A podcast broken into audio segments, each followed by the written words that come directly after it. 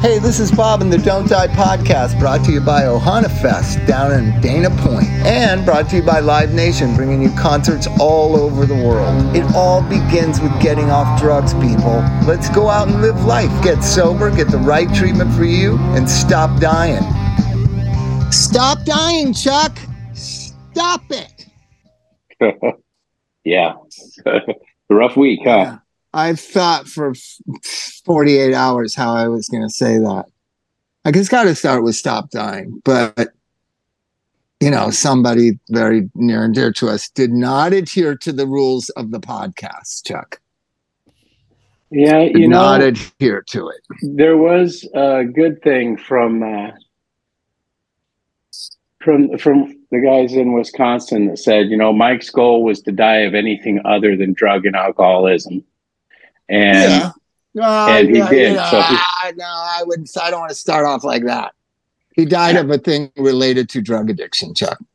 So anyway, yeah. for you that don't know by now, by the wonders of X and and Facebook and all the idiocracy on the WW web, Mike Martt has passed away from from liver cancer, and it was slow and sudden and crazy and sad and I've never been affected by a death like I have this last 48 hours. Like I've cried 30, 40 times just for no reason.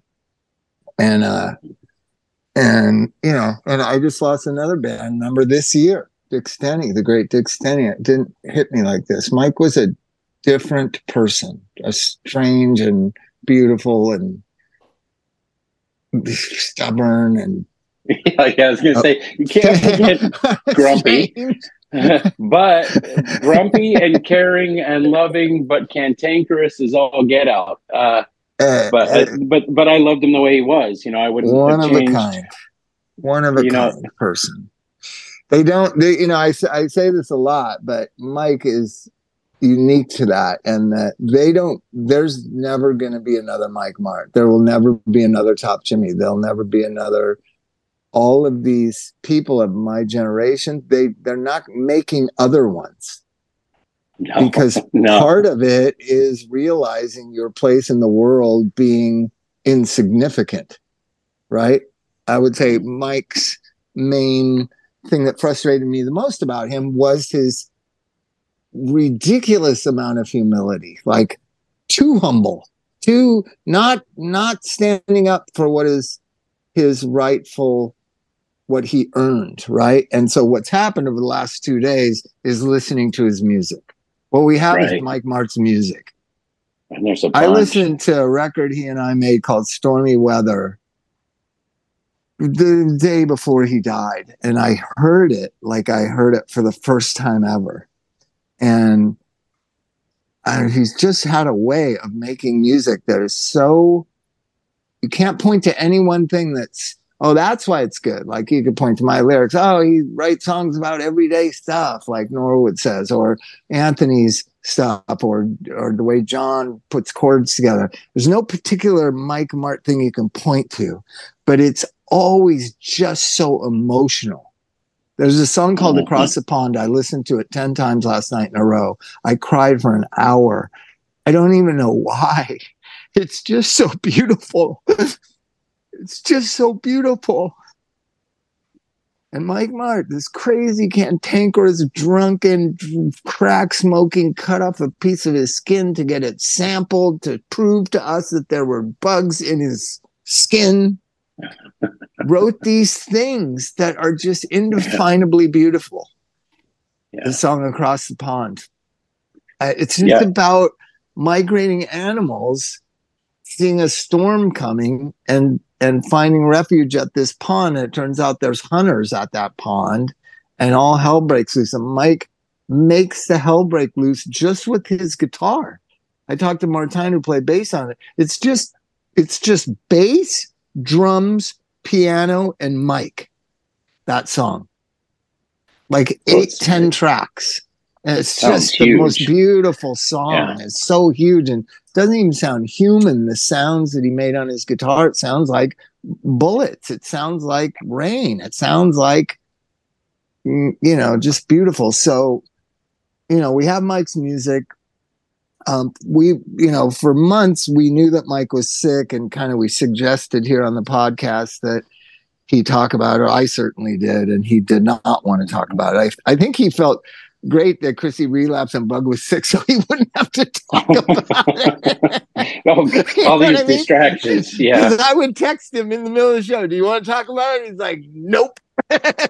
did you did you see the Facebook post he did after our Don't Die, where he where he kind of put it out there and said, you know, don't leave me any bullshit thoughts and prayers, or you got this.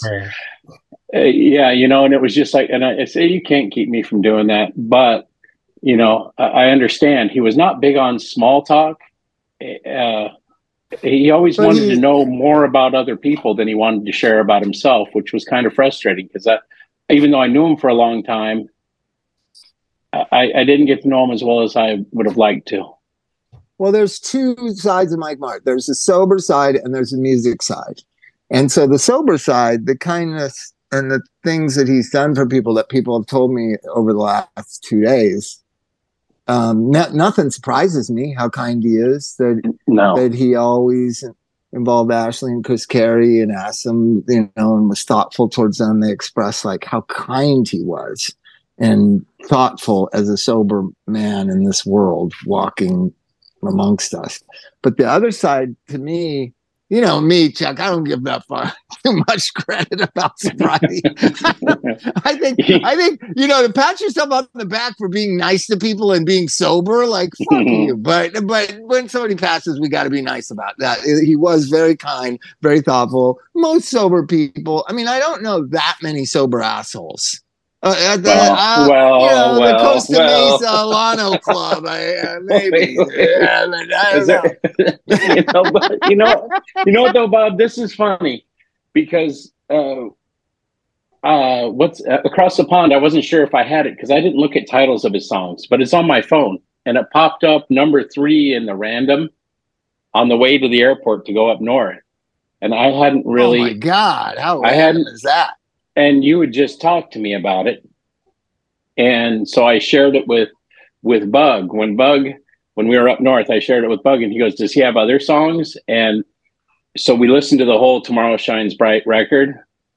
And uh and he and he was like that's really good. I need to send him a message. So we made a video of him saying mike martt i hope you feel better and i really like your songs.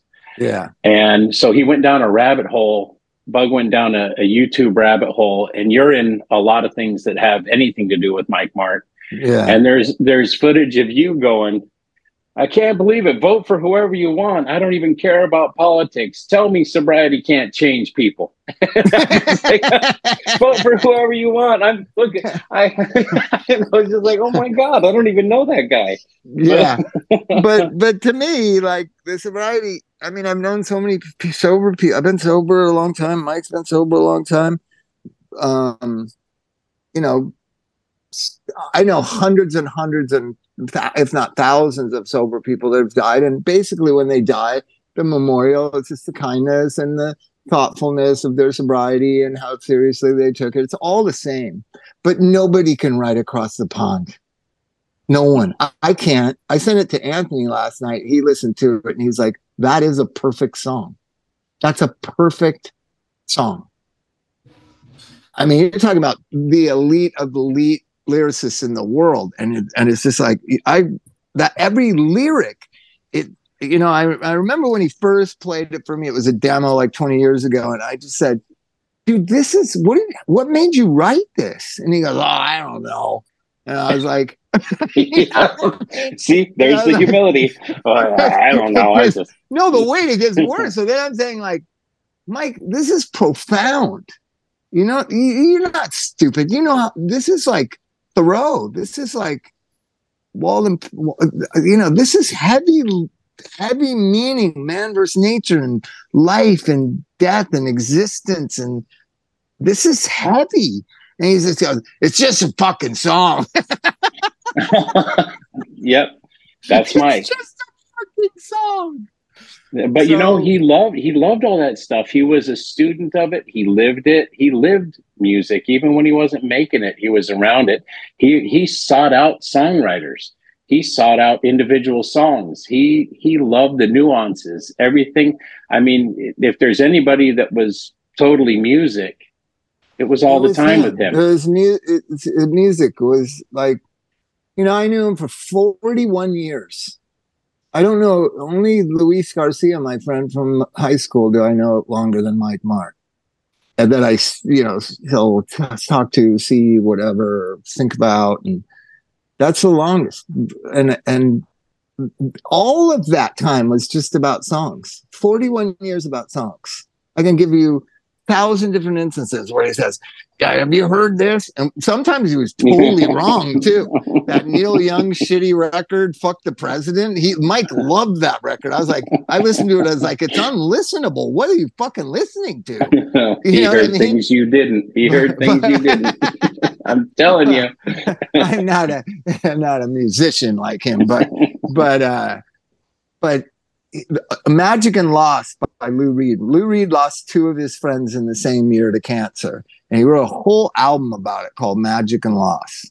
And I've been I since Mike took a turn for the worse a few weeks ago. I've been listening to that record, and it has such great lines like "To cure you, they must kill you." Sword of Damocles above your head. It's just like I think about how much Mike loved that record, and now he's living it like it literally lined up to what was going on. And this, uh, this, the album is about a songwriter, Doc Pomus, friend of Lou Reed's, and his best friend, this woman, photographer, fashion woman, um, songs. So that's all I've listened to, and they make me cry. And they here's another Mike Martt one for you. So he tells me when I get sober in 1996, I start hearing that he's, you know, how you're upset with somebody. So I'm homeless, junkie, no front teeth, whatever. And Mike Martt sober, got a big record deal with Interscope, and he's playing concerts with Low and Sweet. And I'm hearing from junkies that vacillate that go between the two worlds that see low and sweet at whatever at, at the spaceland or something and then i see them smoking crack like skate master tate or whatever and they're telling me mike martt's talking shit about me right? And I'm like, mm. oh, that's great. This is like 1994 or something, 93, and 94, 95 maybe. And uh, because I got sober in 96. So then I get sober and Mike and I are hanging out. And I say, you know, eh, like people were telling me that you're like talking about me before your songs and stuff. And he goes, Oh, I wrote a song about you. And I used to intro and say, I'd always said, I hope Bob's okay and stuff like that. It was always, wasn't mean, you know, but you were homeless and you were a junkie and everybody knew it. So it wasn't like, it wasn't like, this, you know, this song is about Bob and how much I love him and whatever. And I hope he's okay tonight or what he would say, things like that. Which the little gossipy people told me was talking shit about me, right? Which uh, was it, which when you're fragile, it is talking shit about you. you know what I mean? Don't talk about my business to your fucking low and sweet orchestra crowd, you know? So oh. then he tells me, and he plays me the song. It's called Take a Long Look, right? That's on the Low and Sweet first record.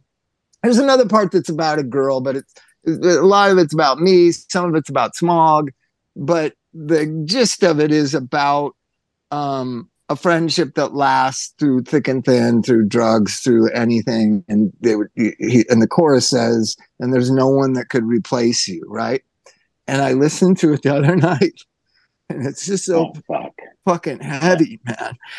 To have that kind of love for people that Mike had. And um, so then about 10 years ago, I refer to it. I go, well, that song that you oh, when we were playing McCabe's, because he always wants uh, to uh-huh. do this. He's kind of a lazy musician too. He always wants to do the same song. same songs. I noticed right? that on the YouTube. And shit. I was like, well, going through and the same songs. And that false humility of him. Like I said, let's do some of your songs because we're doing like Thelonious Monster and Bicycle Thief and like, and we did CC Rider, which was originally called Easy Rider because we did that song the first time we played together. So I said, we'll do Easy Rider, but we'll do like some some of your songs. And and I said, or we could do Take a Long Look and you sing half of it. Uh, and he goes, oh no, I'm not doing Take a Long Look. And I go, well, I mean, it might be impactful to the audience. It's a song you wrote about me. Because I didn't write that song about you. What the fuck are you talking about? no, he just introduced it as this is about this, but I but I realized it's just he didn't want to play his songs. He had this thing about mm-hmm. now that's your thing, that's you, that's you know, Thelonious is you, and I got my thing, and and I that's why Thelonious had this this instability was once we made Stormy Weather in 1988. So we'd only been a band for like five years or whatever, four years. And Mike joins it and just made it something unique and different and didn't sound like anything else. It didn't sound like the replacements anymore. It didn't sound like Gun Club. It didn't sound like it. It sounded like a real, it had its own original sound that all comes from Mike. Certainly Dix, Pete, Rob, Chris, we all fell in line, but it was Mike Martt. It was like um, Mike Martt took over Thelonious Monster and made it something unique and special and beautiful. And then we make that record in like three weeks, and then we got to go on tour. And then he's like, "Well, I don't want to go on tour." And he, you know, we all assumed he's in the band. He's like, "I'm not really in the band." And I was like, "Well, you just wrote half the songs and you dictated the sound of the guitars, and it's, it's definitely got your stamp of." Somewhere between the Rolling Stones and Gun Club. Like, what are you talking about, Mike? And he goes, No, Thelonious is you and Pete's thing. Like, I got to do my own thing. And and mm-hmm. I, I was just like, no, this is our thing. So that that stubbornness that he had, right? He just made things up in his mind, and then you know the two shall never, they can't be. He couldn't merge into anything. That's why Jeffrey wanted him in Gun Club. He could never be in Gun Club with Jeffrey because that's Jeffrey's thing. And then this low and sweet, when it was blowing up, that's Zander's thing. And so I think that Mike was a throwback era person. He should have just been wandering American highways playing songs. You know what I mean? That's what he was. He was a human jukebox uh, from 1986 or 87 when we started hanging out every day till like 89 when we had a falling out over Thelonious. He wrote a great new song about every week. You're talking about a hundred songs, songs that he never recorded, songs that he barely put on a cassette, like Bobby Kennedy and Top Jimmy. There's a song called Top Jimmy. There's a song called Gina the Snake Lady. I was singing it to Johnny Two Bags last the other night, or to, or, or to somebody. Uh, goes. It's about this person that he met on tour with Tex and the Horseheads, uh, named Gina, and she was a stripper in Philadelphia. And he wrote a song about it, about falling in love for a week, right? And and the hmm. chorus says, Gina, the snake lady, I'm so glad I found you. Gina, the snake lady, in some way you touch my heart. And I hope this song makes up for all the money that I still owe you. I mean, it's just like it's Woody Guthrie, only kind of like Mark, yeah. you know, with a stripper in Philadelphia. But he, and he would write all these songs and they just never and he'd finish them they weren't like my songs or friends of mine their songwriter songs you got a verse and you don't really have a chorus you don't have a bridge and you never really finish the lyrics. They were full songs. They had verses and chorus and bridge and all the lyrics and he would write it in a week and they would play it for everybody for like two weeks and then it would disappear right? Huh.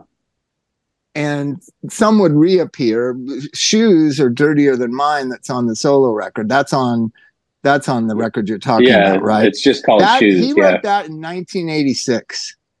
I remember when he wrote that because I was mad about it because I felt like it was hypocritical. And it was about his girlfriend at the time, whose parents were very wealthy. Just because your parents are wealthy, that doesn't. I, I thought she was just a wonderful person. Like she still is. I mean, I never see her. It's been 30 years, but he was just a cool, wonderful person who tolerated the intolerable nonsense of him for fucking years. and then he turns around and writes that song about how she's the one. Like I was like, no, that that's a sh- that's shitty, Mike. Your shoes are dirtier than anybody's. uh, you know, though, when when we were recording where you are right now, no, yeah, it was right there where you are. No, but when we used to record at your place, yeah. And I would go over there and I, I, I gave Mike some ideas that I had. And it was when I was still in Smut Peddlers. And I go, man, I've been wanting to record these. Maybe we can, uh, you can help me out with them. And he goes, uh, you know what, what John Doe said w- to me was, uh, you should always, uh, always give songs life. Never let them die in your head. And that's the reason I have the band I have right now and didn't just pick up playing bass with somebody that's already established because I pulled all those songs out and I put them to life. So, I mean, talk about someone actually changing the course of things. It'd be a lot easier to just plug into some band that's already got gigs and a following and just to get out there and make music. But this way I've been I've been showing my songs to four other people and I, I'm not afraid of it because of something he said to me just in passing that didn't maybe mean a lot to him, but it meant a lot to right. me. Well, what he would do is he'd finish the song. What he songs were like the the music business says how we think of success, failure, you know, the corporatization of music is, and Mike didn't think that way. Mike really wanted to impress other songwriters with his songs, right? Mm-hmm. And that's why he loved McCabe's. And I think I've been thinking if we're going to do a memorial, or I'm going to do something musical, it should be at McCabe's. Yeah, that was our spot. I mean, the other thing, I mean, I, I also so proud of what me and Mike did. Like there was no people other than we kind of are the people we really idolized or looked up to were Peter Case, John Doe, and Steve Wynn. Right? They're three of the greatest songwriters in Los Angeles history. And they about in 84, 85 started playing McCabe's, which prior to that you know, it was like I remember I had tickets to go see um I forget Lightning Hopkins at M- McCabe's and he died before he played. Um, but we used to go see Dave Van Ronk there and all the old folkies from the early 60s in New York. And we'd go see old blues guys and Doc Watson and some of the greatest, you know, musicians in the history played at McCabe's. But punk rockers didn't. Like rock people didn't you know, sometimes like Nicolette Larson would play there, who played with Neil Young, and then maybe Jackson Browne would play a song with her or something. But but it was mostly the old guard, the legendary, iconic folk singers, Cisco Houston, that type of crowd played McCabe's. Then all of a sudden, John Doe and Peter Case started playing McCabe's like in 84 85 and so then me and mike started thinking like could we do that? Could we get a whole set to play mccabe's? And mccabe's was the whole focus. Then when we started realizing we can about 86 87 and that you make more money playing mccabe's than you do in thelonious monster then we loved mccabe's. We fucking yeah. loved it. And we must have played there 10 times or 15 times 20 times. I mean um and so that was the spot and that's where we started to develop like hey we don't just have to you know for me i don't just have to imitate darby crash and then make good records as best i can but i, I mccabe's and me and mike's acoustic love and and the thing that we could do together that didn't have anything to do with anybody else we, mccabe's was our spot. And I remember we opened for Steve Earle there one time, and it's just like, man, we are fucking arrived. You know what I mean? Opening for Steve Earle, and and then eventually headline there, then eventually being able to play there two sold out things consistently because they have an eight o'clock and a ten o'clock show, and um, and that's where I played my last concert. Actually, it was there 12 years ago that the that Nate made an album of it. It's me and Mike, and then it's Josh yeah. and the family of people that I've Josh played music and with. Zander and yeah, Josh Blum, and um. So, anyways, I just I just can't believe he's dead. But then I know I knew that he was dying, and um. Uh, and he was not afraid of dying. I was with him couple times in this last week. He, it, like he's he's not afraid. I don't know. There's there part of Mike Myers. He's half Cherokee, or who knows? He lied a lot. Maybe a third Cherokee, but but something about it was really it was really he. There was no fear. There was no fear. He told me three weeks before that last, you know, whenever he got taken off the pl- transplant list, he mm-hmm. told me they took me off the transplant list. And I said, why? I said, what's the plan? He goes, there is, there is no plan. And he goes, but I've lived a good life. And you could tell there it wasn't it wasn't posturing, it wasn't fake stoicism. No. He had yeah. thought about it and he accepted it.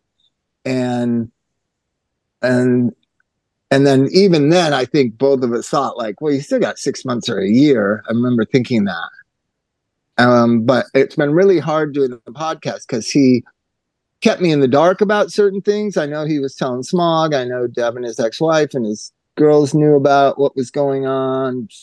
But uh, I know Smitty didn't because Smitty was as surprised as me of how bad it was. But hmm. but he kept me in the dark, and I realized because he was scared I was going to say something on the podcast. well, and he didn't want to talk about it. I think you called it. That's that's I you know, there the things that I loved about Mike Martt were also frustrating as fuck. You know, his his whole John Wayne quiet man, tough guy if he needed to be, but uh, you know, th- there was also so much more to him than that if you got to know him. And every I, I think the you know, it, it, it's so weird if you look on YouTube right now. There's so many Mike Martt tributes from like India and shit where they're just reading the same thing that someone else wrote, I guess, just to get views to make YouTube money.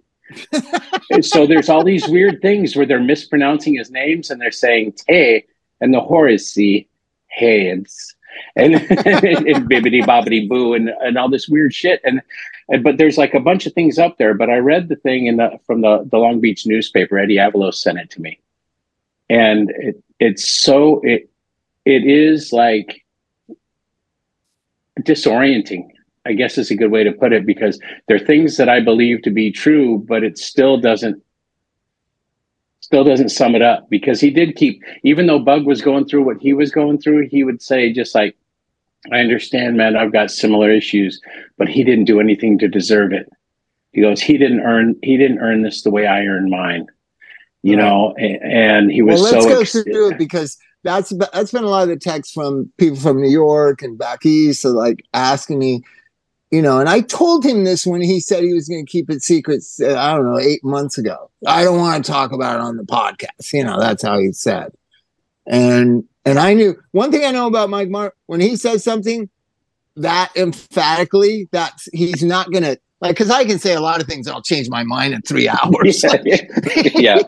by the end of the podcast, sometimes yeah, it's not like that. So I knew like, how are we going to keep him dying secret and be do this podcast? And you know, and every die. time I said "don't die" for the last eight months, I was like, I know, is everybody hearing that? If you go back and listen to what I'm saying, I'm like first, fucking with Mike a little bit.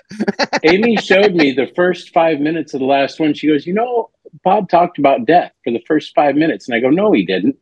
Because I don't listen to these back, and it just you know by the end of, by the end of the conversation, I've forgotten what we talked about at the beginning because it was just us hanging out, right? Right. But but she played it for me, and I was just like, damn, Bob was all over it. And then you know us thinking we were going to do one. Well, because Tuesday. I think we're linked. I think people are linked together, and I think Mike thought of the, yeah that John Wayne. Everybody's these separate individuals. Thus, Thelonious Monsters, Bob's and Pete's thing you know, Tex and the Horseheads is Texas thing. Gun Club is Jeffrey's thing. And then Low and Sweet is Zander's thing. And then his thing is him. But the problem was he was better with all those five people that I just mentioned. Mm-hmm. You're just better when you're when you're working together with other creative, talented people, and you put your all into it, right? I that's what like I just took for granted once we started making stormy weather and it was just like magical making that record.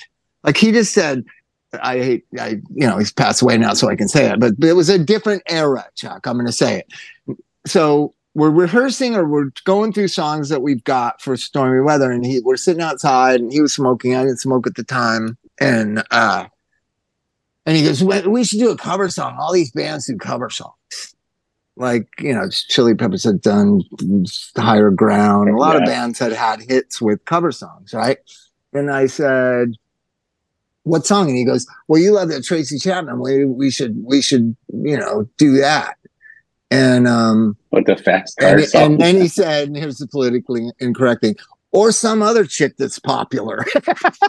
oh, that's about his. you know, some other popular chick. Yeah. but he had this thing that and I don't know why it was, but that if we were going to do a cover song, it was going to be of a girl, a successful girl songwriter. And so we he and I tried worked on Fast Cars. I think we did it live a couple times, but Fast Cars is intrinsically unique to Tracy Chapman, right? And so he said, "I've been yeah. working on."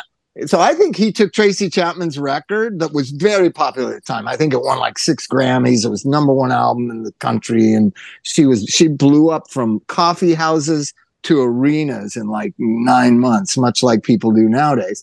And and she was magnificent, just a magnificent artist and great songwriter. So I think he sat there with that record just trying to figure out which one fit us. and it was it was for my lover, right?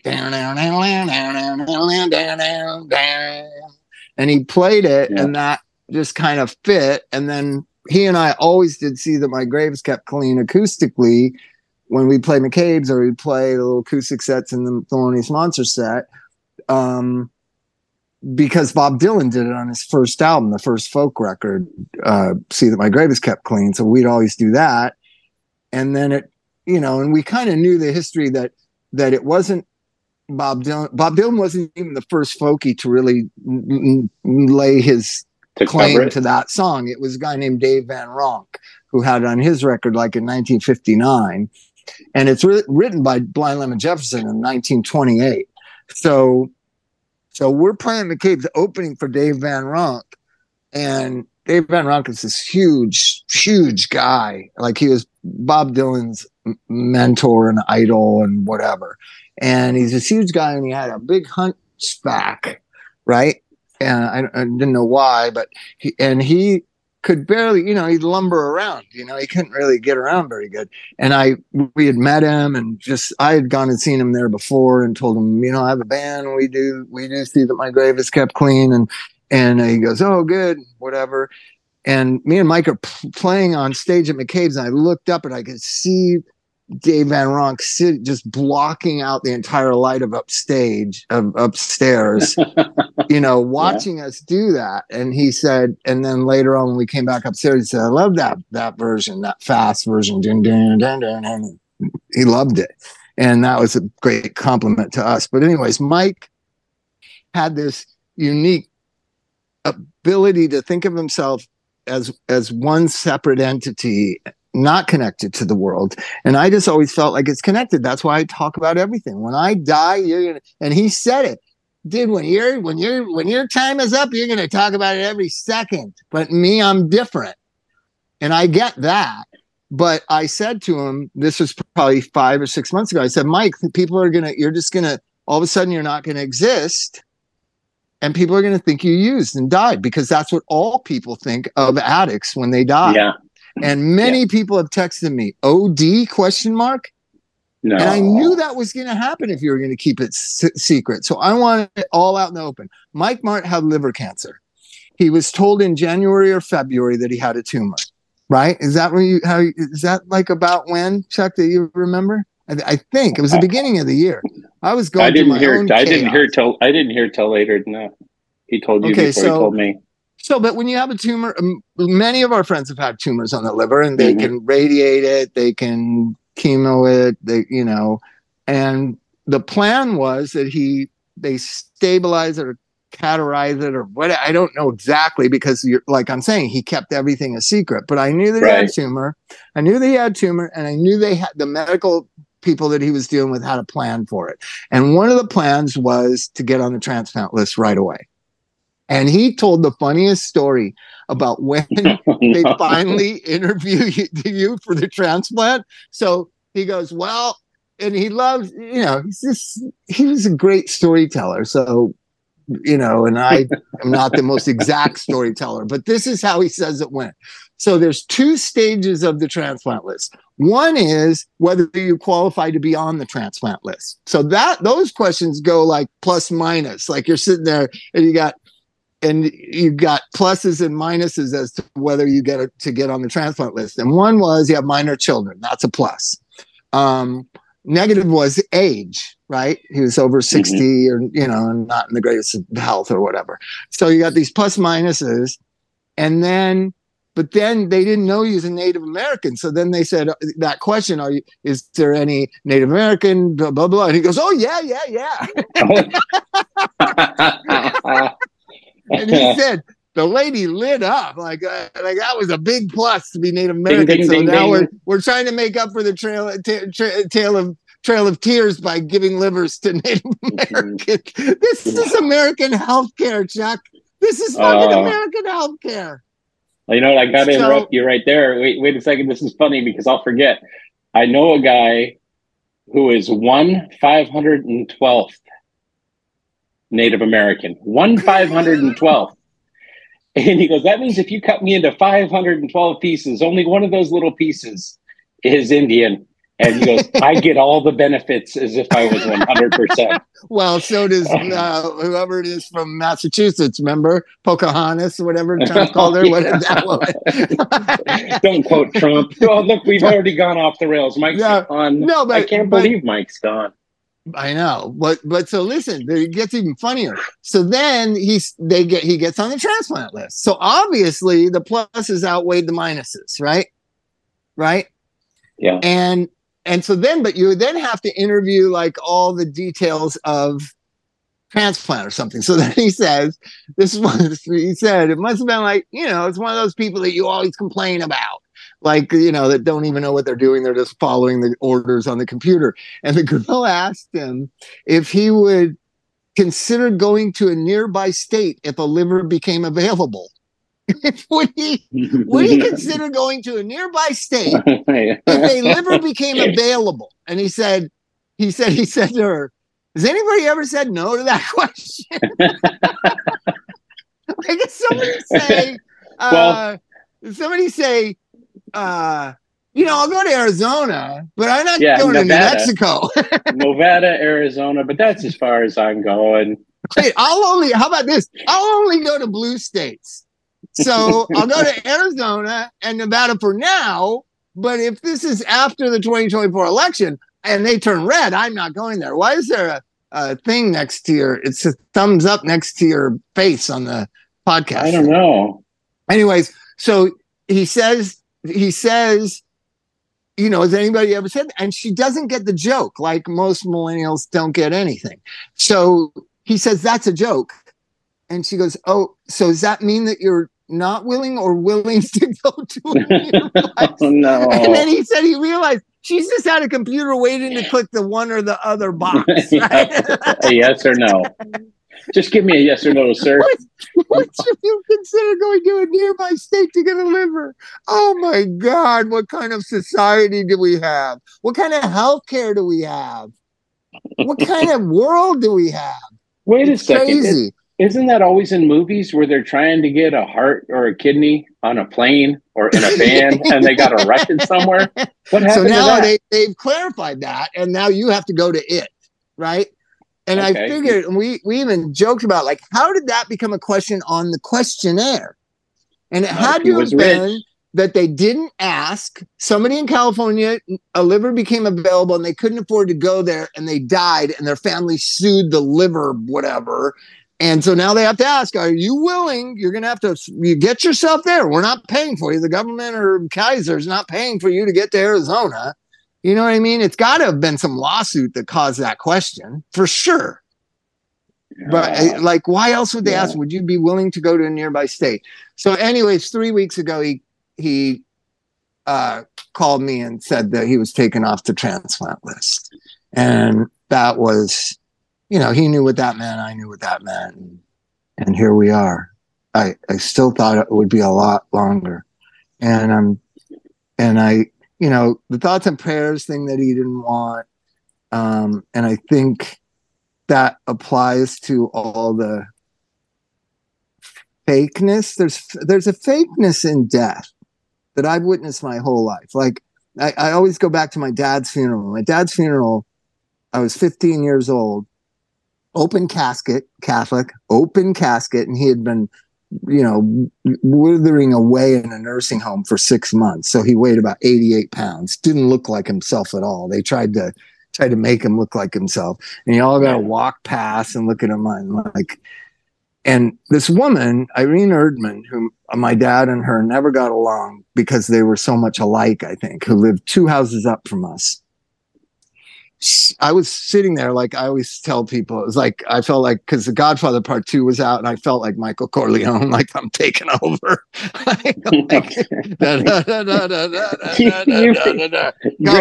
Come, come to me, and now it's my family. It's my family. So, so, but Irene Erdman went up and kissed my dad's dead body face, right?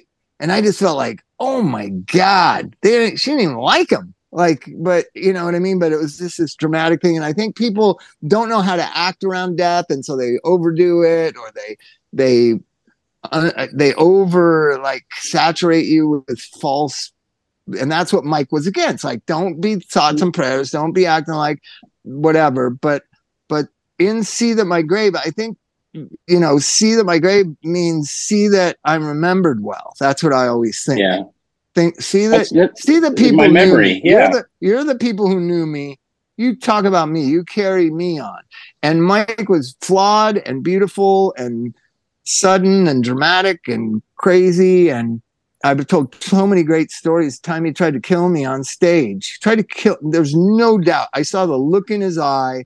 He had drinking. he had drinking a fifth of fucking Jägermeister um, two stories. One one was we're playing somewhere over the Chili Peppers in uh, the big place. I think uh, I don't know where it was. I think it was San Francisco, but I, I you know I can't remember. And he wasn't there. Like often at the beginning of the set, Mike wasn't there. And I'm just like, we'll go without him because we still had Chris and Mike and uh, Dix, right? So we'll go without him. But Mike did a lot of the solo intros of Sammy Hagar and a lot of things, whatever. So you kind of push the songs that Mike's critical to in the set list. Like you look down, like, oh, skip that. And just, you know, so what if I did, we really couldn't do without him because it's his song. It's, it's every, he does everything. So, um, so it's about the third song. And I open my eyes because I sing with my eyes closed and I'm just looking out at the crowd, you know, and I see Mike in the audience with some girl. And I'm like, and I get get Louis like, what? Fucking Mike's standing right to the right back there, like about 100 feet back. And they go and get him. He comes up and, and uh, I go, What the fuck are you doing out there? And he's like, I just wanted to see what we sounded like.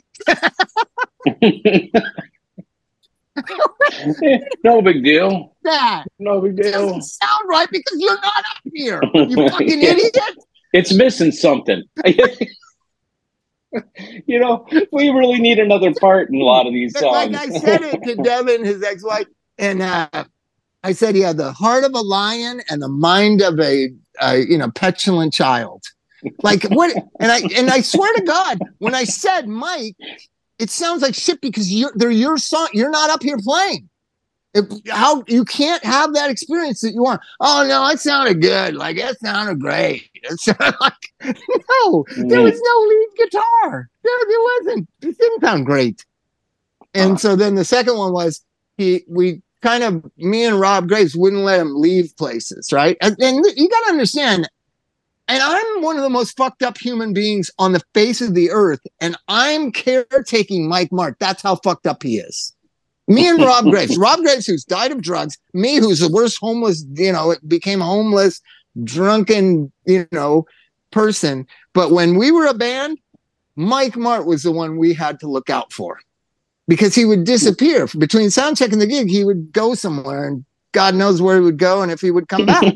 so, so we took to like me and Rob were roommates on the road and we just like talk about it like, you know, let's keep track of Mike tonight. You know, we're in, you know, uh, somewhere that's bad, which is every town in America for him. But we, I think we're in Chicago. Like, let's keep track of Mike.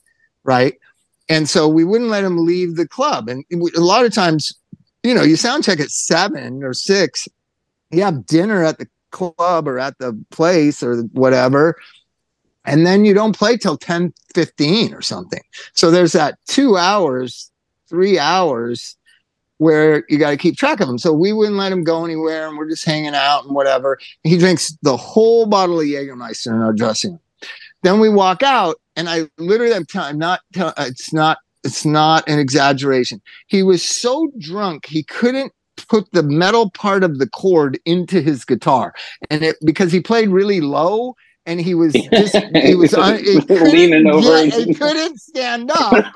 and get that thing down up under there. And I was watching him. He was doing it. This is not exaggerating. He was doing it for five minutes, like stumbling around, and nobody won't let anybody help him. Telling the roadie, "Get the fuck away from me!" Like you know, just fucking crazy. And I'm just watching this, standing there, about to play for an hour and a half with this drunken guy who's going to play not even half the set. And he's he, he loved it when he'd get drunk. He'd fuck up something and throw his hands up in the air.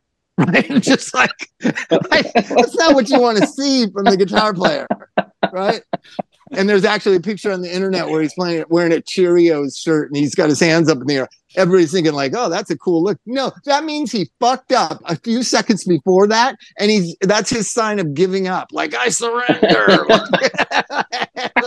so, so he he can't get in. He's look, and finally he looks at me, and he's got that. And I'm not going to say it, but he does have Native American blood in him. He's got that look in his eyes that the Mike Martt that I knew, the, the Mike Martt that I knew was not home.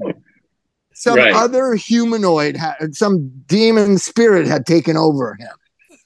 And he looked at me, yeah. and me being me, I didn't just recognize that and try to placate and calm him down. I said, You're fucking pathetic. oh, I, I, I, hate to say this, but you had it coming. no, no not yet. I didn't have you poked coming. Drunk, you you he poked took drunk the bear. neck of his guitar, that black that black Les Paul, mm-hmm. it by the neck and came swinging at me, at my head, Chuk, at my yeah. head. There was no doubt the intention was grievous bodily harm, right? He was going to knock and, your brains but, into the next but room. like yeah. I said, he was yeah. so drunk, he kind of. I saw it coming from a mile away. I gotta say, you know, Mister fucking cracked and heroin saw it coming a mile away. and I ducked, and then I laid down on the monitor in front of me, you know, and he missed, hit himself in the side of the head, and knocked himself out it's too bad there weren't phones back then that recorded everything. Oh. And then we just started the show, and then he came to or whatever. Like I, you know, but uh, God, what a what a guy! And so many people that only know him from podcasts or only know him in the last ten years around AA just don't know how wonderful and crazy and the most talented songwriter. I mean, I say it all the time. Like it was hard for me or any of my friends to think that we were comparable to Peter Case and John Doe, and Steve Wynn, that we were as good as them, right? And Mike was as good as them. And I knew it. I knew it in 1986. He's as good as them. He's just the biggest fuck up of all time. And nobody even gets to hear these songs, right? And this is still part of that because I know how those songs go. I know how Top Jimmy goes. I know how Bobby Kennedy goes. Or you sent me Bobby Kennedy, didn't you? Did you send it to me or no, somebody sent me. me Bobby Kennedy? I think Dave Becky did. Found it somewhere. But these songs are just so magnificent that that um, that he wrote and no one's ever heard. And well, maybe it's better that way but mm, maybe no, it's better you... that way, but maybe it's not. And, and but to me, Mike Martt was a gentle, kind, wild animal, right? So if a bear comes out of the woods, you know, there's a chance, like especially around here, the black bears, there's a chance they might just like walk past you and be cool to you. Um, that's how I always felt. Um, uh, Mike Martt's like a panther. He's like, you never know what's going to happen. Back when he was drinking and taking drugs, you just did not know. Mm-hmm. Like the girl whose shoes are dirtier than mine is about. Mike used to live in Bel Air next next to Ronald Reagan. Did you know that? Did he ever tell you that? No. He lived next door to Ronald Reagan. and so, and he put these big speakers out by the pool. Like I'm talking four foot tall. The bottom thing was like 18 inches around, like a PA system out by the pool, right? And would yeah. blast music, right? And the Secret Service would come over and say, uh, "Excuse me, you know, uh, you know, Nancy, Nancy and the Gipper are trying to nap right now." and guess what? The exact opposite you would think would come from Mike Marty. Go, oh, I'm sorry, right? I'm sorry, and he would go turn his music down. You would think he would say, fuck you, right?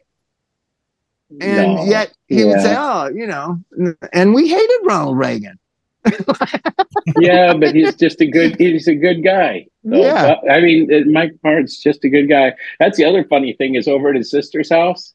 I kept saying Mike Martt, Mike Martt, Mike Martt, and then I looked around because you went to his sister's house too, right? No, I didn't. I just went to the um, hospital. There were like 15 people in there, and I go, "Am I right, or is he always just Mike Martt? It's never been Mike or Martt or any Martt, other thing. Martt. It's never been Martt. It's not right, but you know he's Mike Martt. Mike Martt. Yeah, it's always Mike Martt. Everybody, certain people have, you know, two, Dick, Dix Denney, Mike Martt. Right. Yeah, P. Right. Weiss. P. Weiss. Right. You see, it's just one of those things where it's, it's I don't know if it's because there's a lot of mics and we don't want to get confused, but I know amongst my friends there's not a lot of first and last namers. You know, right. and he's he's and then I'll show you. The, I'll show you that when push came to shove, so Thelonious eventually kind of whittles down, and Chris and Dix were gone, and Mike comes back, and we had Tony Malone and Mike. Probably at our peak of popularity, wasn't even the real band that made the records, but Mike came back and he had so much compassion towards this guy Tony Malone, and he like tell him like mm-hmm. what and like, and so he then had now this guy because he felt in awe of Dix and and but now it was going to be Tony Malone and Mike, right? That were this because Tony Malone plays guitar very interestingly. doesn't have regular tuning, so it's he plays chords in a weird way, and Mike liked that, and Mike liked to try to figure out what to play against it, and we got you know really good and tight. With the the the concert that I say where I didn't know what to do with Elijah, and he just sat on the drum riser. That's Tony Malone and Mike. If you look at the video, and and so he then now found this thing but by that time you know the record was over like that, that's like it's kind of weird and falling apart and but i always you know i didn't realize until he passed away how angry i am at him for not realizing how good we were and not taking it serious so the grief is a lot of things there's a lot of anger there's a lot of sadness. There's a lot of I'm next. Like, you know, that's the 1st mm-hmm. thing Pete Weiss said. Like, it's either you or me next, Bobby. And I was like, it ain't gonna be me. So, it's you, Pete. right? So, so, uh, so, you know, what a profoundly sad thing. But it's just so profoundly sad. But in the end, all I've done is listen to the the the few handfuls of songs. It's really not. You're talking about a guy that wrote 30 great songs, and there's only 12 you can listen to, right? And um, Mike had this idea before COVID hit that we need to form a punk rock highwayman, right? And I was like, oh, that sounds interesting. I said, well, who should be in it? And he said, I don't know, you, me, Peter Case, Ness. And I was like, oh, that'd be cool. And then then it was determined that Peter couldn't do it. And then it'd be Johnny, two bags being it. And we really talked about it. And then COVID hit. And I I really but he would come up with ideas like that, like a punk rock highwayman. How cool would that be? Right? Where yeah. you know, you do cool cover songs and like have this aesthetic. And uh you know, it just was another of the great ideas that would never be. He wanted to form a noise band. He goes, you know, what if you just talked over top of noise? And I'd be like, that sounds awful. And he goes, no, I think it might be good. I think it might be good. Like we do metal machine music. And I, I was like, so Mike's palette of what was possible of him to play is everything from him just making a bunch of noise feedback like metal machine music and me talking to a punk rock highwayman which if you're gonna if you're gonna do something like that you better do it good or you're gonna look like a fool right mm-hmm. to reinventing this kind of happens this kind of weird band Thelonious Monster and making it a rock band to and and and to to making an American Pogues is what I always call Low and Sweet. It was like American Pogues. It, it had a it had the heart of the Pogues, not really the sound of the Pogues. Everybody said it sounded like the Pogues because two of the Pogues guys were in or something. It didn't really sound like the Pogues to me, but it sounded mm. different than yeah. all the lame, boring Americana music. you know what I mean? Yeah. Well, well yeah. Did you I ever mean, see Low and Sweet? I I never saw them, but I've heard. And the um, it's like the the funeral stuff was way so far ahead of its time for bringing the roots into faster music you know, every, everything everything Mike did was was based in was based in just the love of music. I just I just always liked talking to him about shit because he knew so much about so many different things, and he was always interested in hearing more. Except for when I gave him CDs, I gave him a couple CDs of bands to listen to, and then I went to go give him another one. And he goes, "Are you just giving me more shit so I have to throw it away?" And I go, if you don't want it, don't take it. he was asking about the bands I was going to see, so I was burning them discs. You know, I mean, this is right. when discs were a thing. but you know, it's just like you know, going to see him do the insolvent songwriters thing at uh, Vinyl Solution and him bringing people in. I got to play a show there with Jim Kay. You know, where it was just about the love of music. It wasn't about it wasn't about being adulated or people people complimenting you. It was just us making music for the sake of making music, and it was well, for fun I, and for free. There is a thing where he wanted to prove to me why he played those songs for me. He would just come over. He would just. I had this house on Fountain for like ten years, and he would just show up and say, "I got a song to play for you," right? And then that kind of became a thing from, from for all of us. Like as soon as you wrote a great song, what did you do with it? You played it for your songwriter friends, right? And so many times I'd sit in my living room and he'd play me the song live. And I'd be like, fuck, how does he fucking have the time to do that? I can't even write two songs in a year. And he's got he writes he writes a song every couple weeks, right?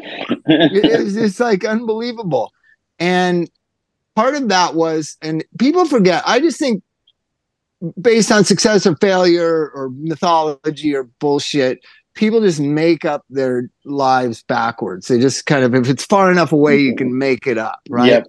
Yeah. I, we idolize Peter Case and John Doe. And I idolized Steve Wynn. Mike was more felt like Steve Wynn like wasn't equal to you know like he felt i think he was better than steve wynn i didn't think that but but he we idolized john doe and peter case. Like those guys know how to write songs. You know, some of their records may be overproduced or too minimal or whatever, but the songs themselves, there's no, and the fact that they were in the same town in the same time frame writing these like pop punk hits and anthems and these folk songs and these beautiful songs. Like there was nobody better than peter case and john doe to us. Nobody. Not lou reed not bob dylan not nobody.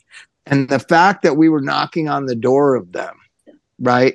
You know mm-hmm. nipping at their heels was really exciting. And it was competitive. It was like you know competitive right?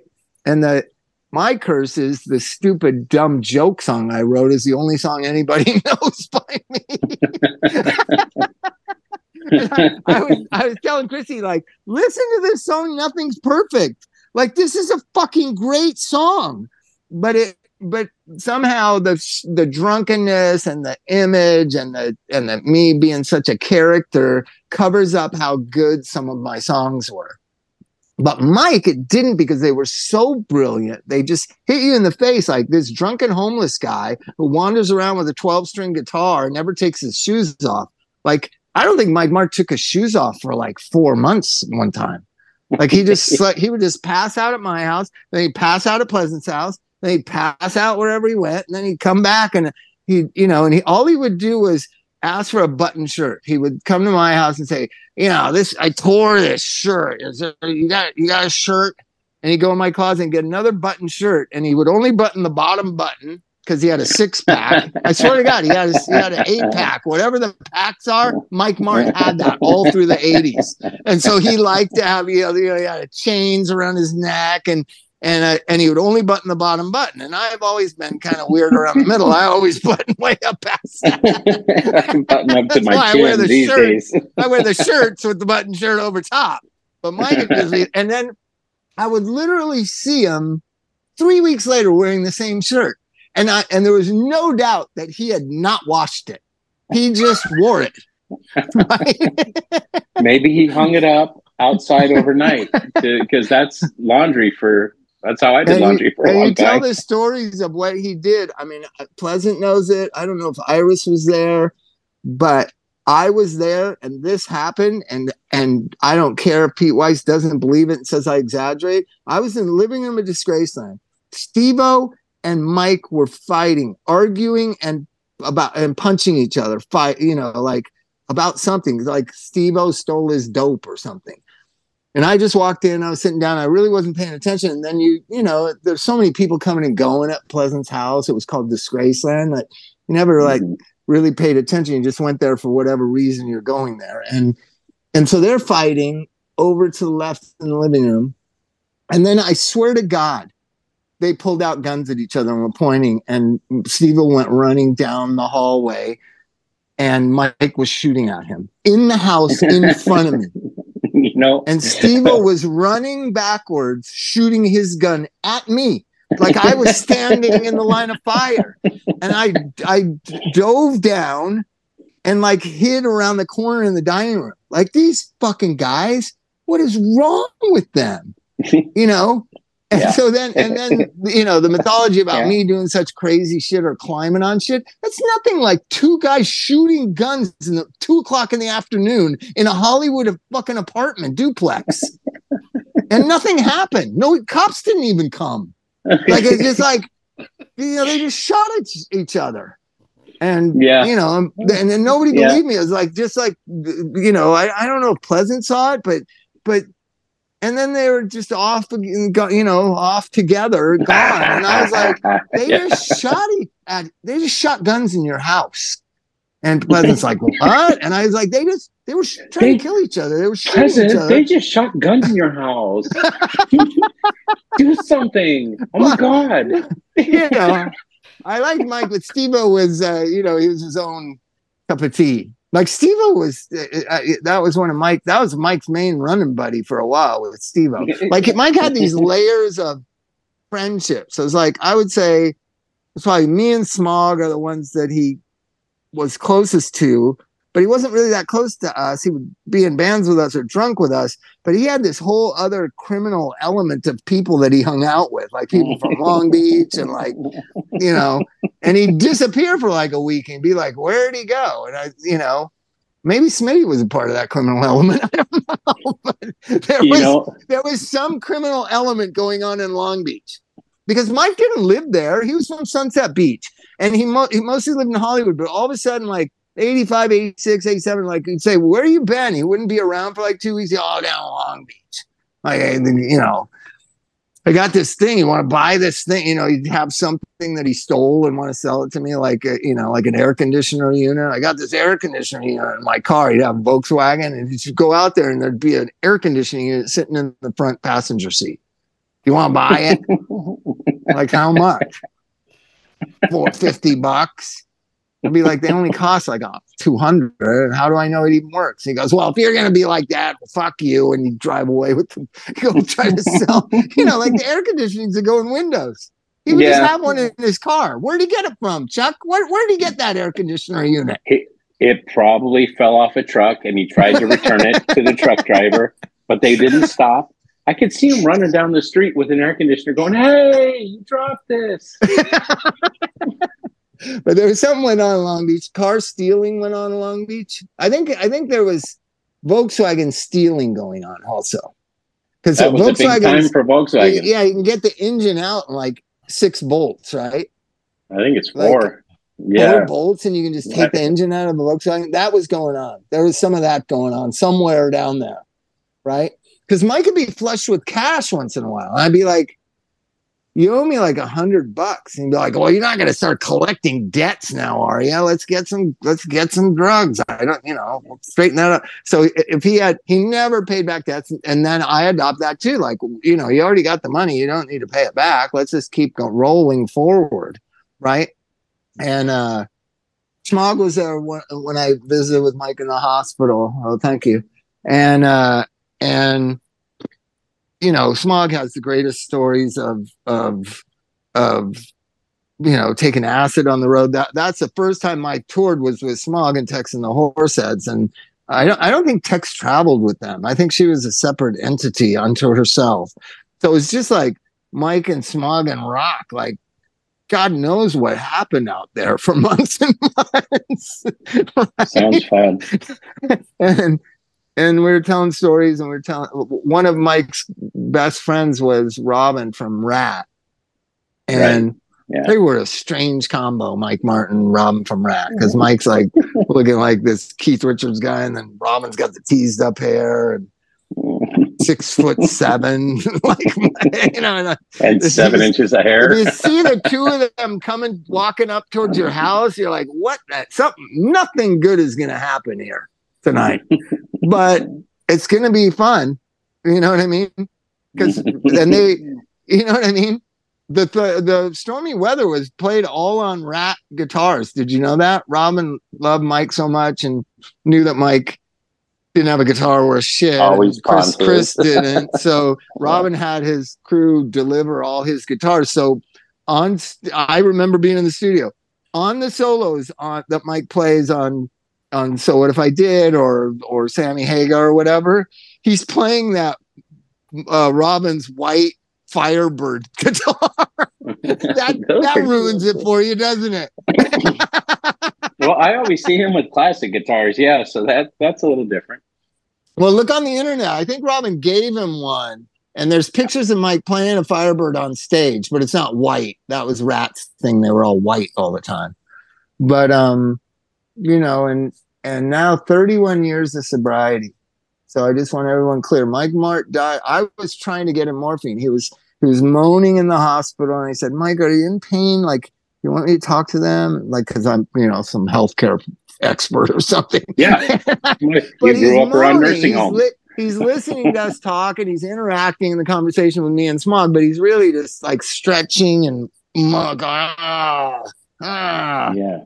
And I said, Are you, it, it, I asked the nurse, is he on morphine because one of the things when you know it's the end is they just round the clock morphine that's what maureen our friend that we were talking about last week it's just round the you have a button you can just keep pushing it uh, you know yeah. it releases morphine every 15 minutes but you can just push it in anticipation right yeah. and uh he wasn't on anything now this yeah. is like this is wednesday and he died on tuesday Six yeah. days before he died, he was refusing morphine. And it, so that it, guy died more sober than anybody you'll ever fucking meet. Because he could have been getting OxyContin or fentanyl since fucking March, right? Didn't he? Didn't he say something to you about that?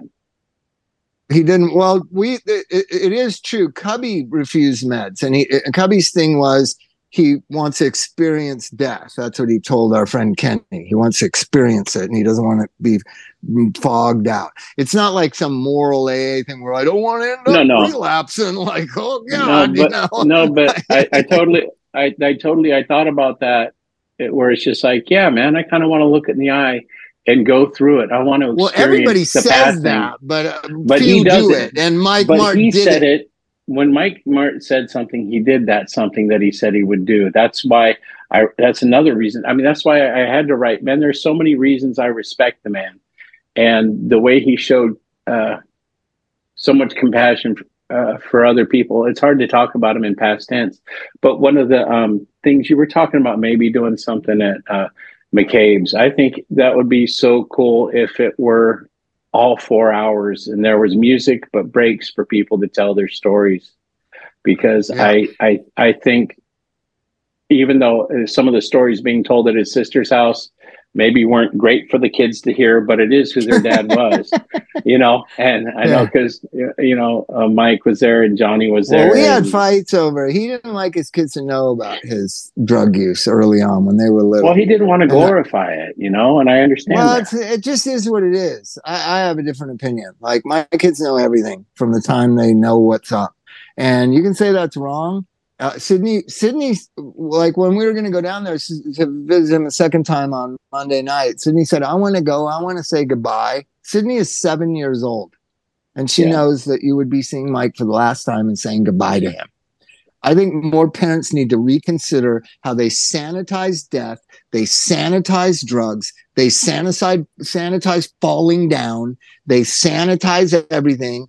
This because we have raised a generation of kids that can't handle anything. How are they going to handle their own lives? We're seeing it act out in real time. Millennials don't know how to react in real time in real life. And I think it's because we protected them. Like nobody, I always say, my my grandma Lori Forrest died in my the other side of my family's nursing home in Culver City, and I was there, and I I was like, I was probably six or seven, and I was like, "What's going on?" Everybody's like, "Bobby, don't worry, go sit in the office." And I was like, I kept sneaking out of the office to go to the room because so much was going on at my grandma Lori's room, right? And then I saw her, and she was dead, and they were making arrangements and calling the coroner and all my aunts were there and my dad was there and then all the phone calls have to go out i witnessed it i saw her dead body i witnessed it i think i'm better mm-hmm. for that i know how precious life is how it's gone in a fucking instant don't waste all your fucking time on your phone you know what I mean? I can tell you mm-hmm. one thing. Mike Martt was not on his phone a lot. He was on his computer a lot, but not on his phone. I went to dinner with him a thousand times, never saw his phone because he wanted to tell you about some band you got to tell Paul T about. Like he was always hyping Alex Bar bands. Yeah. you know, like, hey, well, you know, to play Coachella, you kind of got to get out of the Alex bars. You got to kind of get in the next level, I think. Even like, no, these guys are great. Earth, remember this band Earth? He would talk about that band. Is it Earth? Um, is the band? I, I don't remember. And uh, and so he would hype these bands knowing that you know paul's a good friend of mine and like uh, like i could say oh there's this band that plays alex bar every thursday night. You should have them play coachella. But mike was always like talking and talking about things and being a part of life like i try to be. And mm-hmm. and it was and and this generation of kids are just think they know everything because they're glued to their phones like you know that that's not going to work. Yeah and i think we have to stop sanitizing everything. And he and i disagreed vehemently. I said your kids are going to find out you were on drugs most of your adult life uh, when? When? when? When are they going to no we fought about this. I said when yeah. mike? When they're 12 when they're 13 when they're 11 when they're 6 when they're 9 right? And he goes, I just don't want to know all the glory details. I said, you know, then you're saying you can control everything. You're you're going to control everything. The the magic of us is we're sober. But they have to conclude like why do they make such an emphasis of not drinking? You know what i mean? Right, like, right. what is the there's big good, deal about not drinking reason. there's good reason why why we don't do what we did. Yeah. Um, and i i just you know got to know because it is so shocking. I remember a friend of mine uh, raised their kids in self-realization fellowship and he and i were talking the girls were getting to be like 16 and 13 and i said you know when are you planning on introducing real life to them? Because they've lived in the santa monica self-realization center everything is wonderful bubble away from reality. When do you start to introduce like there's homeless people there's greed there's selfishness there's mental illness there's drug addiction that doesn't get all solved by the yogananda you know what I mean? and he really was puzzled. He couldn't, he had started the journey of keeping them pure and away from phones and away from television, and away from the world, and just kind of as best you can keep them in this safe environment where they can learn and grow and not have fear and all this kind of stuff. But at a certain point, you start that, but you have to decide what's the end game here? What's the long term plan? When do we introduce this? And I think Mike mm-hmm. had some sit down talks, but but you know it is it is a it is a journey for every sober addict. Like you know, Sydney asked me what is drugs, and I said, well, it's the thing you take to change the way that you feel. And I said, she said, why would you want to do that? And I said, well, because you know, there's a lot of feelings that are less than perfect. And she said, like sadness. And I said, yeah, like sadness. And she goes, but it goes away. Right. So a seven year or six year old at the time knows that it goes away. For some reason, when we get to be 15, we never think it's going to go away, Chuck. And we've got to yeah. get some pot to make it go away. Yeah. Right? Yeah. Smoke some it's, pot and make it go away. It, it's it is it has been a really good thing. I couldn't uh the other when when on Tuesday I couldn't Bug was uh a lot of his hair is falling out really fast from the uh, treatments and he's yeah. bummed out about it, which is I didn't think he'd be that bummed. I know it's not a vanity thing, he's but a it's teenage, just that, he's a teenager though. Come on, but it, but it's just hair. like he wants to have long hair. He's like, you know, this just sucks. And then it was like, I, I did the post, and then I said, you know what, I can't do a post about a man we both cared about because he really every time we saw Mike Martt, it was something fun. It was at a musical event. It was at Ohana. It was at Sweet and Tender. It was at House of Blues. It was at Garden Amp. It was always somewhere fun. Always doing something cool. Yeah. And when I when I told him he I, I, said, yeah, he's he, he died this morning. He went peacefully, and um, and so he, you know, that's the way he got better. Is is his body gave up, and uh, and he didn't say anything. I said, "Are you all right?" And he said, "Yeah, I'm all right." And today I picked him up from school. We went by my mom and dad's just because they wanted to see him, and he broke down the whole Mike Martt thing, how he'd been in the hospital twice, speaking clearly speaking fluidly, which is not something he does well, you know? Yeah. And he told them everything about Mike Martt, how he'd been to the hospital a couple times, but his his body wasn't getting better.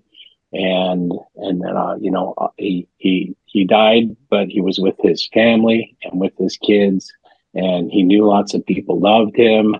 And um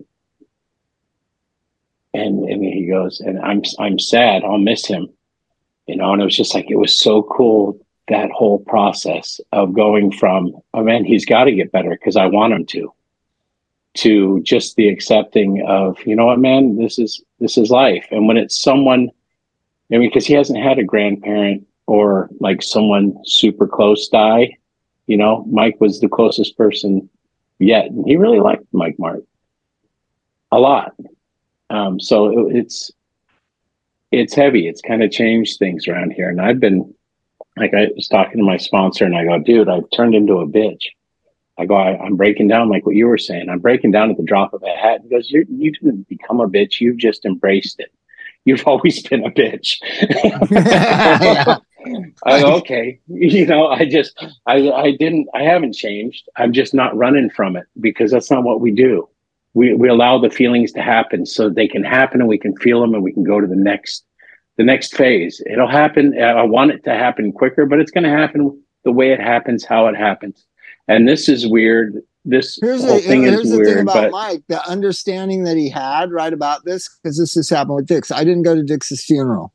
You know how many people texted me, "Why are you not here? What the fuck is with you?" Right? Um, just I've been to so many funerals, and I just didn't want to. I, you know, and I thinking about Mike, am I going to go to his funeral or whatever? I still don't know, but I just don't. I don't know. But to me, to me, death draws out all the people you haven't seen in 20 years. You know what I mean? That's part of it. And I, have talked about that before with Dix. Like, you know, I went through hell with Dix trying to get him Social Security and and you know, it's just like where were all those people then? I think I think of that. But but anyways, w- w- but more about Mike was the the kids. Like, you know, I I expected when I went that first time to talk with him, he was gonna say, you know, I want you to look out for the kids or whatever, and he didn't say that. He had this sense that everything was okay, everything was mm-hmm. all right, and that a lot of that is Devin. I mean, I don't know why they got divorced. Like that woman is solid as they fucking come, man. I could, like, couldn't agree more. It's just like, isn't it shocking? Like, so the fact that they split up, it's Mike's fault. That's my that's my stance. it's gotta be. It's gotta be Mike's fault.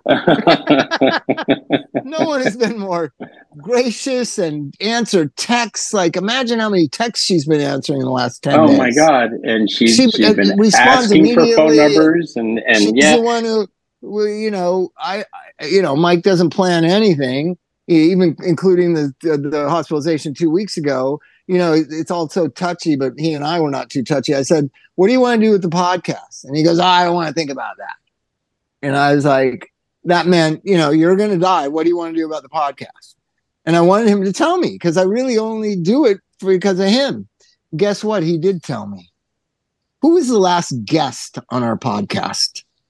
Yeah. I had said a week before that, what do you want to do with the podcast? And he's, I don't want to talk about it. Then what does he do? Get Elijah, my son, to be on the podcast? And it was so And we didn't even- magnificent. we didn't even so ask for a guest. Great. We, yes. yeah, I hate guests. I don't like guests. and I, I, I, I like, I like- I like guests for like 20, 30 minutes. Like I, you know, mo- most, you know, I, you Yeah, know, they, they really get into your talking time, don't they? yeah, it does. It interrupts the talking time. But um, because you never know with the guests if they're going to be good storyteller, if they're going to stick on point, if they're going to be able to get back to the on, you know, like what the subject is here. What are we talking about? Mike and our love and reverence for Mike. And we're trying to convey to Smitty and Wiley and Sosie Hublitz and everybody that listens to this podcast how much we love him. Explain what happened. He didn't want anybody to know. I knew, you knew. I didn't. I didn't. Here's the weird thing. I didn't even know if you knew how bad it was, but I didn't even. I didn't want to talk about it because because if you fuck under Mike Martt, oh, he's coming after you hard. He's coming like, what are you fucking talking to Chuck about my personal health care? Like, You know I what, I though?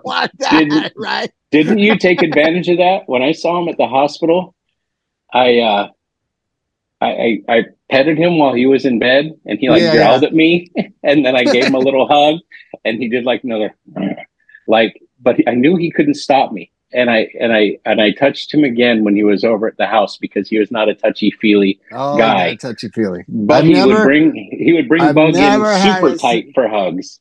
Never had a sincere hug from him. Never. But I didn't need it. He wasn't. But he wasn't a hugging type. He wasn't. Certain people are like, you know. Yeah. But um, but anyways, he he kept his secret, and and I thought when I really went and saw him when he was you know really pretty bad that he was going to tell me what he wanted. He didn't say a thing. I said, "You want to talk about anything?" He's like, "No, I just like hearing you talk."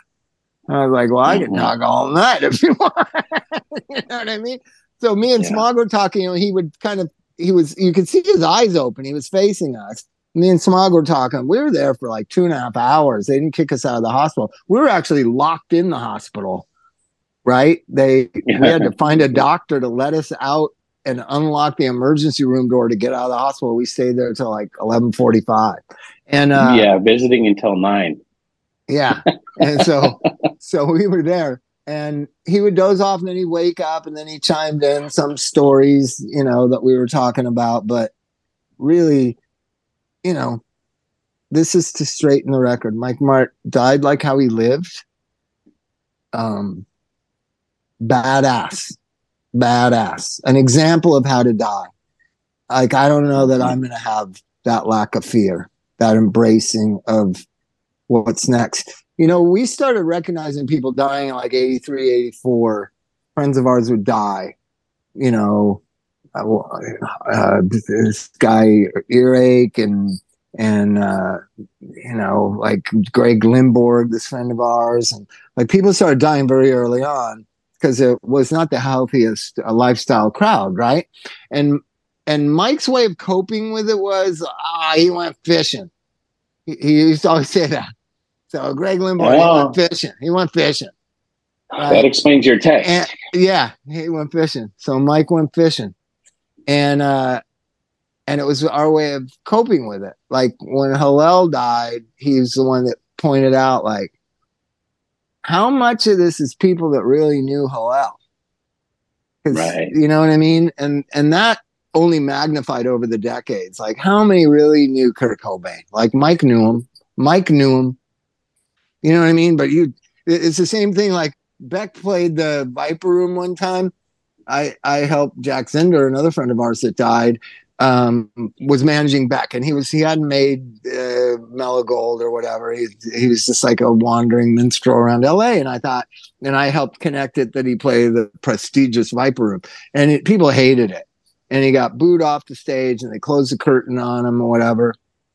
There was probably eighty or ninety people there through the years, I have talked to two or three thousand people that were there. So, yeah, yeah. Uh, uh, but, but, you know, there. and Mike, Mike recognized that about Hillel's death. Like, you know, Mike and Hillel were not close, but they were, you know, they were they i'm sure they used together many times right so the idea that he could he wanted to cut through the bullshit but get to the heart of things see i just want to cut through the bullshit and i got no plan after that no, well that's you know that's really the beginning of a plan that's that's not really a plan that's that's through the bullshit what do we want to what do we mike right. wanted to get the heart of things which is what did this person's life mean to us and I went and visited Top Jimmy when he was dying in the hospital in Las Vegas, and Mike uh, said, "How you know what was it like?" And I said, "It's just like talking with Jimmy.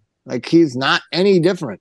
He didn't talk about death. He didn't talk about anything other than what happened yesterday, and what you know that he wanted me to know that he didn't do the thing that I know he did. That was one of the most horrible things anybody's ever done to me. right? I won't get into the details, but." uh I used to let Top Jimmy house sit my house. Big mistake. I admit it. Like when I go on yeah, tour, like it, bad, it, it was judgment. bad, bad, bad. So one time I come home and he's let the electric uh, thing shut off. Right. The only condition is like pay the electric bill, pay the phone bill. It's like $25, $30. Like, how hard can it be for you, Top Jimmy? And I'd be gone for like two months. I come back and uh, I walk up to the house. First off, just like shit everywhere, broken motorcycle in the driveway that's being kind of worked on. My house looks like shit. There's like trash just piled up like in front of the house rather than just like bring it to the fucking dumpster and wheel the dumpster out once a week and let them take it away. The entire month's worth of trash is piled against the house. And he, and I see these orange cords and I'm like orange electrical cords, and I go walking in, and that, and my house looks like shit, and I'm like, and he's sitting there, and I said, "What's going on?" And he goes, "Oh, you didn't pay the electric bill," and I was like, "Because there's no electricity." I was like, and uh, but he goes, "But I got the TV and the light in the bedroom hooked up." So he ran he ran he went and got extension cords those orange extension cords and plugged it in behind the house next door you know how sometimes you'll have plugs outside your house he jumped yeah. over the fence plugged the electrical cords in and then ran it up over to my house just so and, and know what junkies care about the tv yeah. and one light one light so you can see when you're shooting up and the tv so that you yeah and uh and mike is gone. And what we're going to do next, I don't know. But I know that he didn't really have, he didn't really want to talk about a lot of things. And, but he was not scared. And it will be an example to me when I go. Um, I can't imagine not being scared. But no, I know Mike Martt, and he was not scared. He was not scared. No, he didn't and, want to be seen looking like that, but he had a dignity and grace even in that state. So it's a lesson in everything. But we had heard that Cubby died that way, and I think Mike idolized Cubby, who's Hubert Selby Jr. For you that don't know, um, the great writer who was a legend in AA, um, and had a profound effect on us. Uh, he went out the way Cubby did, like strong, uh, kind. Everyone, I, I was there. Yeah, a lot of people walk in and out. He say, "I love you" to every single person that came in. Mike Martin wasn't a mm-hmm. big "I love you" guy. like all of a sudden, no. anybody that walked in the room, he'd say, "I love you, I love you, I love you," right? And uh, and that's part of that embracing of the universe that I think he was doing. I think he was opening up his spirit to the great unknown, right? Going fishing. Yeah. But to me, I believe when I asked him directly what he wanted to do about this podcast, and he had Elijah be on the last podcast he knew he was ever going to do, I think the intention is clear. And that's for you at home. Who do you think's engineering this fucking podcast right now? My son Elijah. And as the weeks move forward, we're going to have all Mike's friends come on, celebrate Mike. We'll we could never have it, all of them. we'll do it as long as it seems to make sense. Um, yeah. But listen, we're going to put them out more frequently, I think, because it's this this overly emotive time, like about Mike and how precious and important he was to all of us. So we're going to probably follow it up in three days with a podcast with probably his greatest friend Smog, and we'll have Johnny Two Bags, and hopefully Smitty will come on, Wiley, and and all the people that Mike lived with throughout his journey in life. We're going to have them on and tell Mike Martt things, and this is going to be difficult for me, Chuck, because I'm going to have to be quiet. Right. I was just thinking we should probably do a couple at a time. So yeah, a couple. it's not as painful. yeah. For you. but uh, yeah.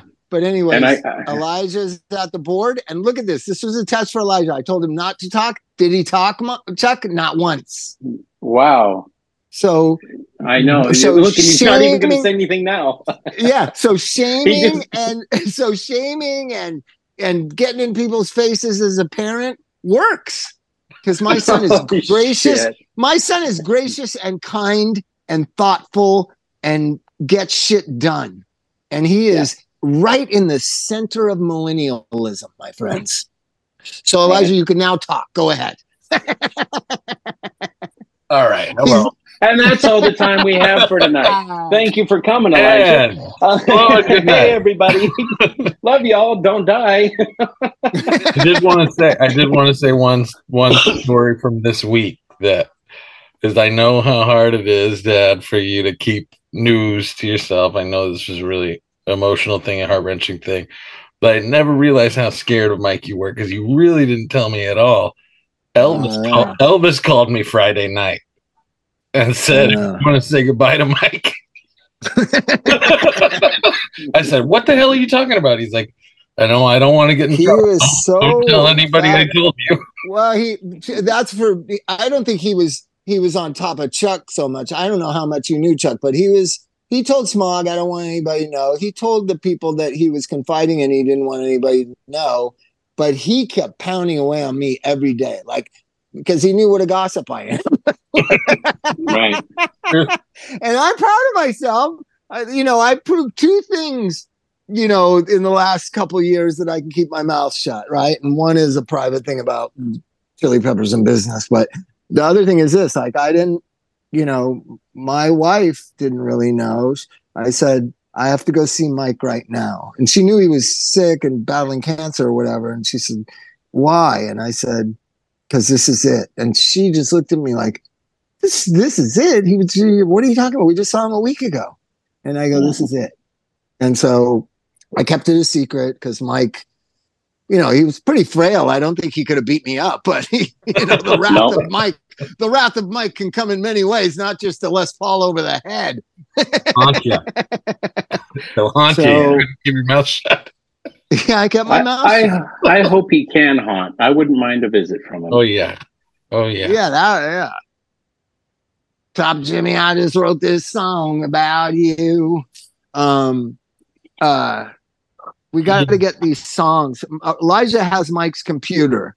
Uh, Devin and the and the kids were gracious enough to let us use his computer for a while to get these podcasts done. Because of course, Mike didn't think about anything. He didn't think like, you know, you probably need the program of how to upload to the internet. he wasn't he wasn't a detailed guy like that.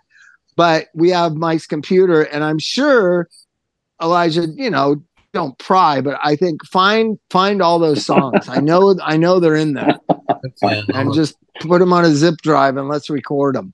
Yeah. Um. Yeah.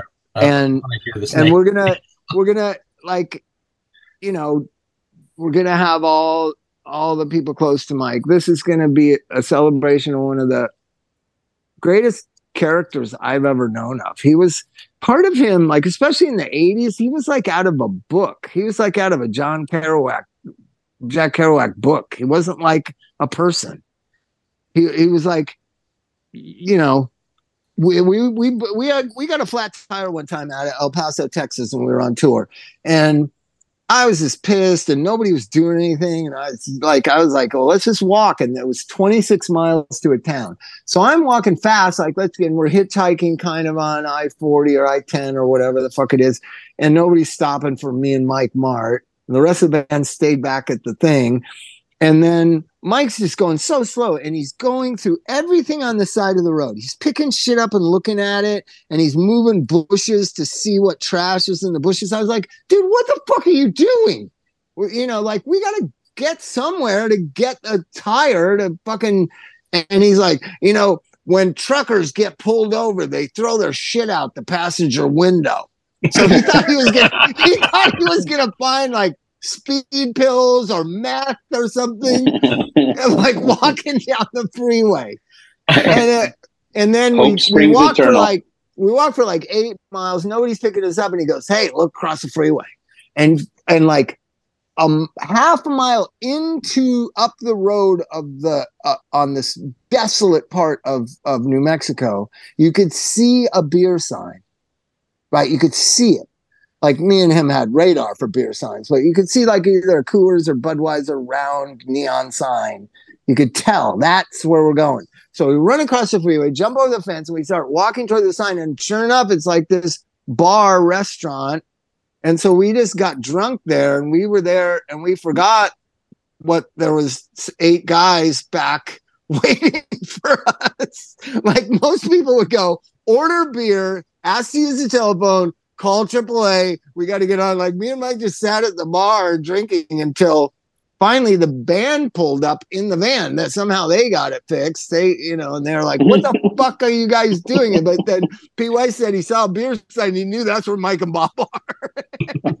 Can you imagine being in a band with us? Those poor guys. I, no. I really gotta, nope, someday right. I need to make it right with Pete Weiss, but I just don't know how. But I mean, we probably were there for two hours getting drunk and just forgot. We really did just forget that we're in the middle of nowhere and the truck is broken down. That's the childlike mind. there it is. If it's not in front of you, it doesn't exist. All right, so stay tuned. You're going to hear some really great Mike Martt's stories coming up. This is the Don't Die podcast. I don't know how much longer we're going to do it because our main man has left the building. But we'll see how it goes organically, whatever. And love to everybody. Love to everybody that's texted. Love to everybody that's called. Yeah. Love everybody, to everybody that's posted that's on Facebook. Fuck There's you to the people that said him. OD question mark. Fuck those people. yeah. But but when you keep shit a secret, Mike, what you, uh, Chuk, what are you supposed to do? Like uh, all yeah. of a sudden, out of nowhere, one of the great guys of Los Angeles died. People want to know. Well, from what? Died from liver right. cancer. Get yeah. Harvoni. Get get your medical checkups. Me and Martine have been talking about that. I haven't been to the yeah. I haven't been to the doctor in probably four years. I'm going to go after the first of the year. No, I, have said um, that to more people than anything. Um, is just yeah. you know what? I'm glad I have a wife that forces me to do those things because I've had a lot, a lot of shit go sideways. That if I hadn't caught it, you know, who knows? Yeah, you, you know, a so lot of shit go sideways. You got a lot. Yeah, I've been cut open more times than I care to think about. But but the idea of you know this stuff it sneaks up on you just because we're sober doesn't mean bad things don't happen. Uh, well, everybody our age needs to go to the doctor and uh, and check and check everything. I'm going to do it after the first of the year. All right. Love yeah. to you all. Thank you, Elijah. You did the most magnificent yes. job of replacing Mike Martt as producer. Thank you so much. And everybody, if you can, go on the internet, find a song called Across the Pond. On the, it's across the pond, right? Yeah. It's the fucking greatest song I anybody I know has ever written, and I know some good songwriters. All right, love, peace, good night. I'm gonna have something to eat. Good night. Good bye night. Bye. Well, I can't. I can't believe we made it through this, guys. Don't die. I only almost cried twice early on. I was pretty stoic. All right. Bye. Bye. All right. Bye, guys.